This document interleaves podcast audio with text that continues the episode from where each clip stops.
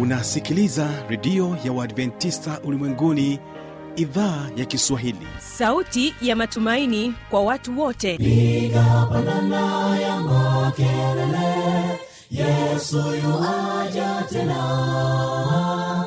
Ipaza sauti imba sana yesu yuaja tena. Anakuja anakuja yesu yuaja tena. Hii ni sauti ya matumaini kwa watu wote. Inayokujia kupitia redio ya uadventista ulimwenguni awr toka kila kona ya dunia tunasikia vita njaa maafa. Hivyo washiria marejeo ya mwokozi. Piga panda ewe mlinzi yesu yuwaja tena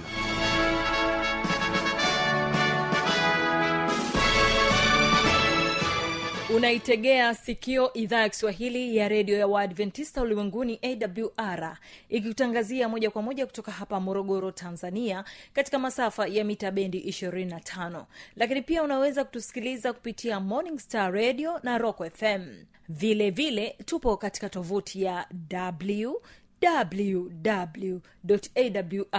www.awr.org uhali gani msikilizaji wangu? Ni imani yangu ya kwamba hali yako ni njema kabisa. Ninapenda nikukaribishe katika kipindi cha mafundisho makuu kwa siku hii ya leo. Mimi ambaye ni msimamizi wa haya matangazo naitwa habi machilumshana ni kualike tuwe sote mwanzo hadi mwisho. Tuwasikilize magomeni sda kwaya na wimbo unaosema dhoruba ilipopiga. Barikiwa na wimbo huu na mara baada ya hapo nitarejea tuendelee na kipindi cha mafundisho makuu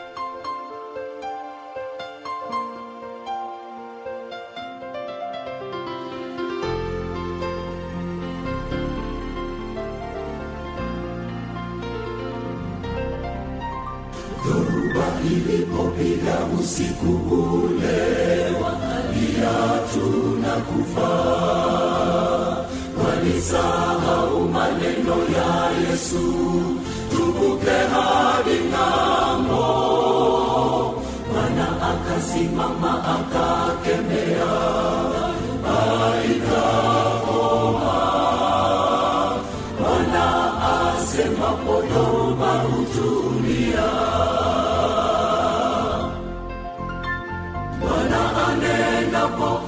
huzuni mashaka yangu vinatoweka najua anajali naye ni shahidi wa mambo yanipatayo. Maishani tunazo taabu na kukata tamaa. Bali yesu asemapo yote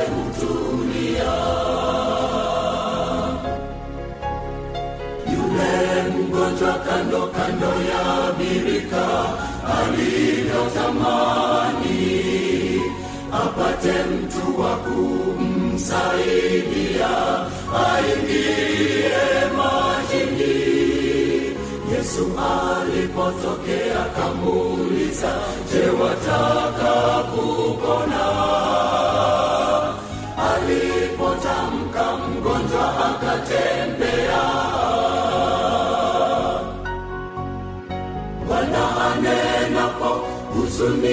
mashaka yangu vinatoweka. Najua anajali naye ni shahidi wa mambo yanipatayo.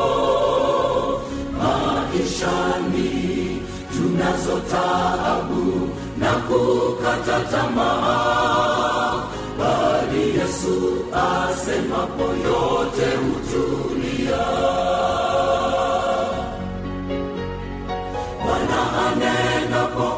huzuni mashaka yangu vinatoweka. Najua anajali naye ni shahidi wa mambo yanipatayo. Maishani tunazo taabu na kukata tamaa. Bali yesu asemapo yote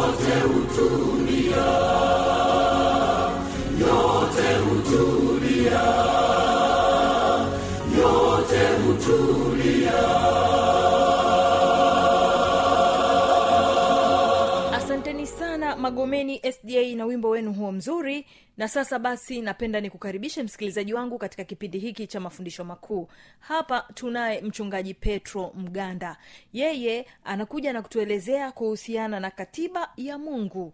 Katiba ya mungu. Tumezoea kuna katiba ya nchi. Je mungu naye katiba yake ni ipi? Mtege mtumishi wa mungu mchungaji petro muganda katika sehemu ya kwanza akituelezea kuhusiana na katiba ya mungu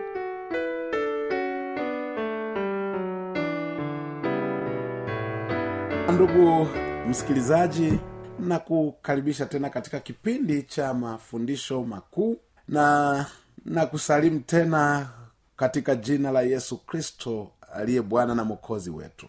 Naamini kwamba unaendelea kubarikiwa siku kwa siku na mafundisho haya na leo ni siku nyingine nzuri nikukaribishe katika tafakari ya somo linalosema katiba isiyohitaji marekebisho e, neno hili linaweza likaanza kukutatanisha kwamba hivi katika mambo ya mungu pia kuna katiba. Ya nimechukulia mfano wa katiba. Katiba isiyohitaji marekebisho ikiwa ni maneno ambayo yamekuwa yakizoeleka sana katika masikio yetu katika ulimwengu wa leo. Hata hivyo tumeshuhudia katika nchi nyingi sana watu wanadai marekebisho ya katiba marekebisho ya katiba kwa sababu kuna vitu fulani wameviona katika katiba walionayo na wanaona kwamba haviwafai na sasa wanahitaji katiba nyingine waweke vitu ambavyo wenda vitawasaidia kuwaboreshea maisha yao. Hata katika nchi yetu tuna mchakato wa katiba. Leo nchi nyingi zina mchakato wa kutengeneza katiba. Lakini hata hivyo mungu naye anayo katiba isiyobadilika anayo maelekezo ambayo katiba hii inaelekeza mahusiano baina yake na wanadamu e, makubaliano hayo yanapatikana kwenye kitabu maarufu kilicho kilichobadili maisha ya watu wengi kinachoitwa biblia na katika biblia hii kuna mafundisho mbalimbali mbali. lakini leo ninaposema juu ya katiba ninaongelea juu ya amri kumi za mungu. Yapo mengi yanasemwa juu ya amri hizi lakini leo tunajifunza juu ya amri za mungu ambazo kwa kweli hazibadiliki kwa sababu zenyewe zinaimarisha mahusiano ya mungu na mwanadamu. Zinaimarisha mahusiano ya mungu na mwanadamu. Wako watu wanalalamika kuwa amri za mungu ni ngumu na kwa hiyo zinahitaji marekebisho. Wengine kwa kweli wameenda mbali hata kujaribu kubadilisha kuzibadili amri za mungu. Sasa wanabadili bila kibali cha mungu. Wengine wanadai kuwa sasa tuko chini ya neema kwa hiyo amri hazihitajiki tena. Wengine wanasema ziliishia msalabani. Wengine wanasema sheria za mungu hazitumiki tena. Amri zake zilishatanguliwa yaani zimeondolewa. Amri zake si za muhimu tena kwa sababu tunaishi tu katika neema. Na ukienda mbele sana wako watu wanasema hata hivyo haziwezekani kutiiwa. Yaani hatuwezi kuzitunza. Hivyo ni kama hazitakiwi kabisa. Na kwa sababu hiyo matokeo yake watu wengi wanatenda mambo yao wenyewe. Na jamii zina zinavuna mavuno mengi ya uovu. Watoto wanaharibika ndoa zinavunjika mambo mabaya yanatokea katika jamii lakini ni kwa sababu ya katiba ambayo imepuuzwa. Lakini wako watu ambao pia wametoa maoni yao juu ya amri za mungu. Wengine wanasema amri hii ni njema na zinaburudisha moyo kama ambavyo tunasoma katika biblia. Wala si nzito ni njema sana ni takatifu na za haki na ni njema sana sana. Yaani ni nzuri. Na hivyo hakuna haja ya kuzirekebisha. Na ni kweli ndivyo ilivyo hakuna haja ya kurekebisha amri za mungu. Hata hivyo ukizirekebisha umerekebisha wewe. Lakini yeye mwenye amri zake bado yuko vile vile na amri zake. Ndiyo ni jambo la kusikitisha. Tunagundua kwamba hatuupati uhuru kwa kupitia kuzitupilia mbali sheria za mungu au kuzipunguzia viwango. Wako watu ambao wanafikiri kwamba tunapoziondoa tunakuwa huru lakini la hasha. Sheria za mungu zenyewe tu ni za haki zinatutenga na uovu na tunakuwa katika uhuru ambao biblia inasema ni uhuru kweli kweli japo shetani amekuwa akitudanganya kwamba sheria za mungu zimetuondoa katika ule uhuru wetu na matokeo yake ni machafuko yanayoikumba dunia na kuiharibu kila wakati. Kila jambo unaloona linatokea baya ni kwa sababu watu wameacha sheria za mungu. Ndivyo inavyo inavyoonekana kila mahali panapo tunapoishi au tunapokwenda tunaenda kwa utaratibu wake. Kwa wale ambao wanaenda wanatembea barabarani kuna vibao vinavyoonyesha spidi za magari au mwendo watu waende kwa kasi kiasi gani. Lakini pia zinaonyesha kona zinaonyesha vitu mbalimbali barabarani. Vile vibao vikiondolewa huenda ajali tunazoziona sasa zitakuwa hata mara kumi zaidi ya hizi kwa sababu hata wale ambao ni watiifu wa sheria sheria zikiondolewa wataenda katika hali mbaya na vurugu itakuwa kubwa katika mabarabara ajali zitaongezeka. Na ndivyo ilivyo hata kwa sheria au amri ya mungu. Kama ambavyo hakuna serikali isiyo na katiba isiyo na sheria vivyo hivyo mungu wetu ana sheria. Viumbe vya asili vyenyewe vina sheria na ndiyo sababu vinaishi hivyo vinavyoishi. Kwa namna hile vinaongozwa na sheria ya asili. Na kwa sababu hiyo kwa muda mrefu uliopita mungu alitupatia kanuni ya jamii iliyo huru kutoka katika uhalifu. Na kama ingekuwa hiyo kanuni inafuata inafuatwa daima kusinge kuwa na uharibifu. Kila mmoja angekuwa salama mahali pake kila mtu angefanya mambo yake vizuri kusingekuwa na uovu. Na kama walimwengu kweli wangekubali au hata sasa wakikubali kuitii sheria ya mungu utagundua kwamba maovu mengi na yumkini yote yataisha. Lakini leo tuna majeshi ya aina mbalimbali ni kwa sababu ya kupambana na uovu ni kwa sababu ya kupambana na dhambi. Uovu wowote ni matokeo ya dhambi. Sasa katika amri kumi mungu aliandika kanuni za mwenendo ambazo kwa kweli zinatawala mwenendo wote wa mwanadamu. Mungu peke yake ndiye angeweza kuandika sheria takatifu kiasi hicho. Mwanadamu hawezi. Amri kumi za mungu ndiyo, ndiyo katiba pekee duniani isiyobadilika ambayo haihitaji marekebisho yoyote. Imekamilika. Katika kitabu cha zaburi sura ile ya kumi na tisa mstari ule wa saba biblia inasema sheria ya bwana ni kamilifu huiburudisha nafsi. Ushuhuda wa bwana ni amini humtia mjinga hekima. Je kitu cha namna hii kweli kinahitaji marekebisho. Unaweza ukajiuliza mungu ametupa sheria na kimsingi tafakari yetu ya leo ni amri za mungu. Ziko kumi ambazo zimewekwa bayana katika kile kitabu cha kutoka. Anasema sheria ya bwana ni kamilifu. Kwa hiyo sheria hii isingehitaji kubadilishwa wala kurekebishwa. Wakati watu wanafikiri kwamba uzinzi unatakiwa kuhalalishwa lakini mungu anajua kwamba ni kosa na utaendelea kuwa kosa mpaka mwisho wa wakati. Wivu ni kosa ni dhambi na utaendelea kuwa dhambi. Na kwa kuendelea kutunza sheria hizo basi wanadamu wataendelea kuyaishi maisha matakatifu.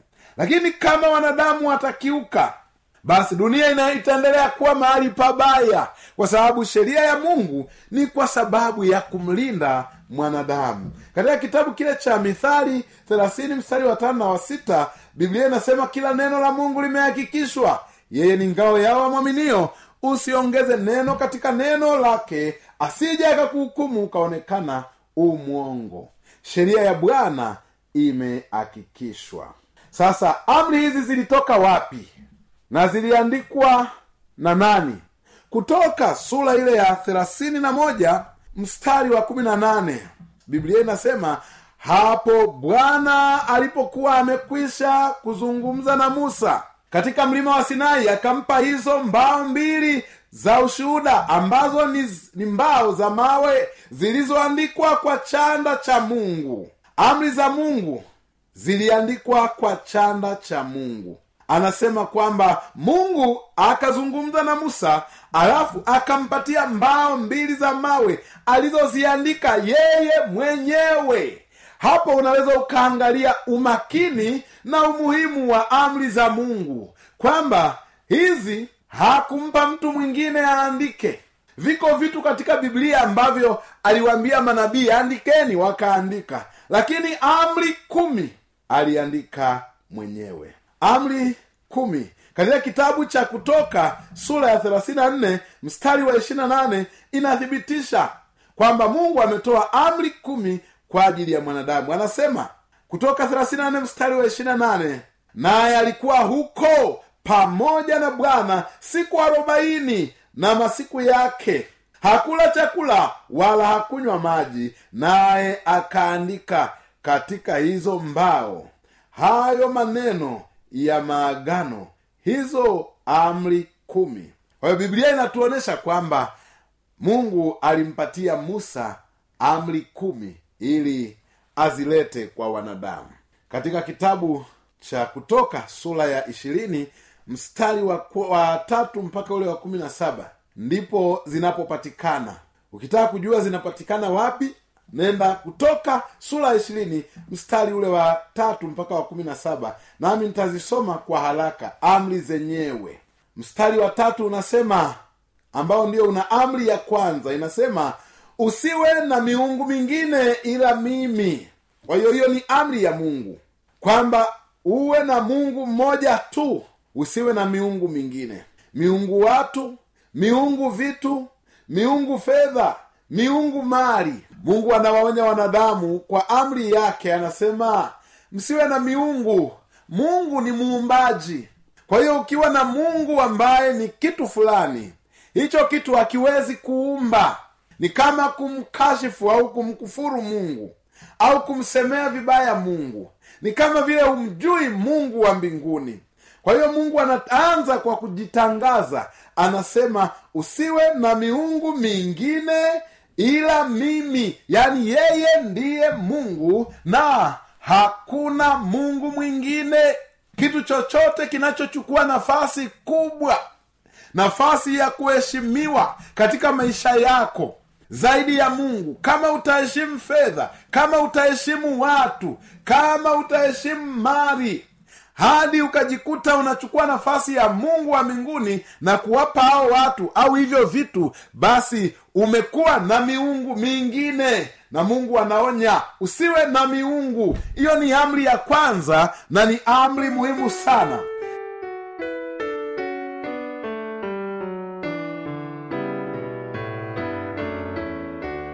msikilizaji inawezekana kabisa ukawa umepata swali au na changamoto. Namba za kuwasiliana ni hizi hapa. Anakuja anakuja yesu tena. Na hii ni awr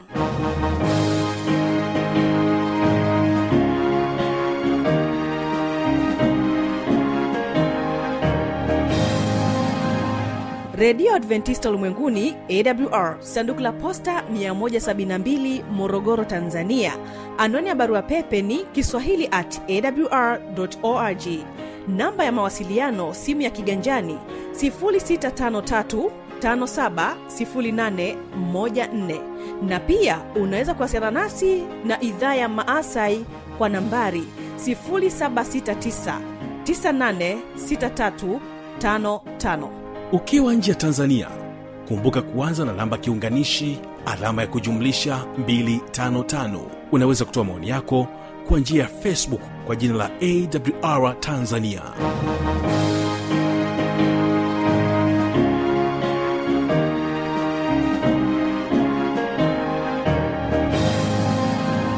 na kwa kufikia hapo sina la ziada. Ni kushukuru kwa kuwa nami mwanzo mpaka tumefikia tamati yake.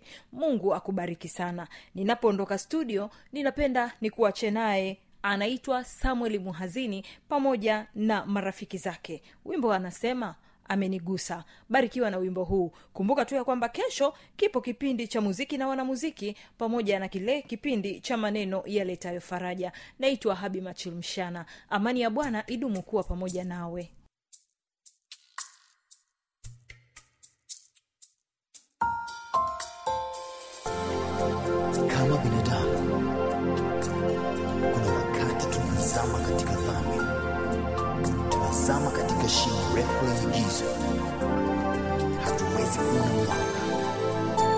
tumaini linapotea amani inapotea lakini iko habari njema.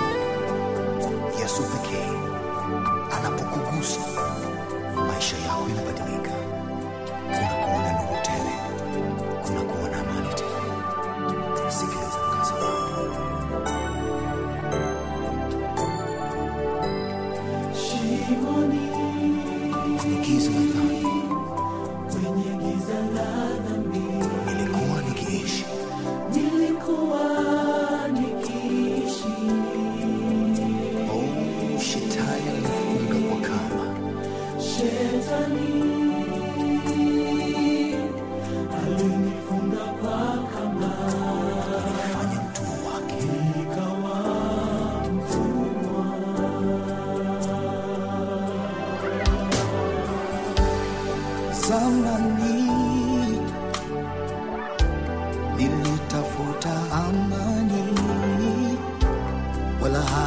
haikupatikana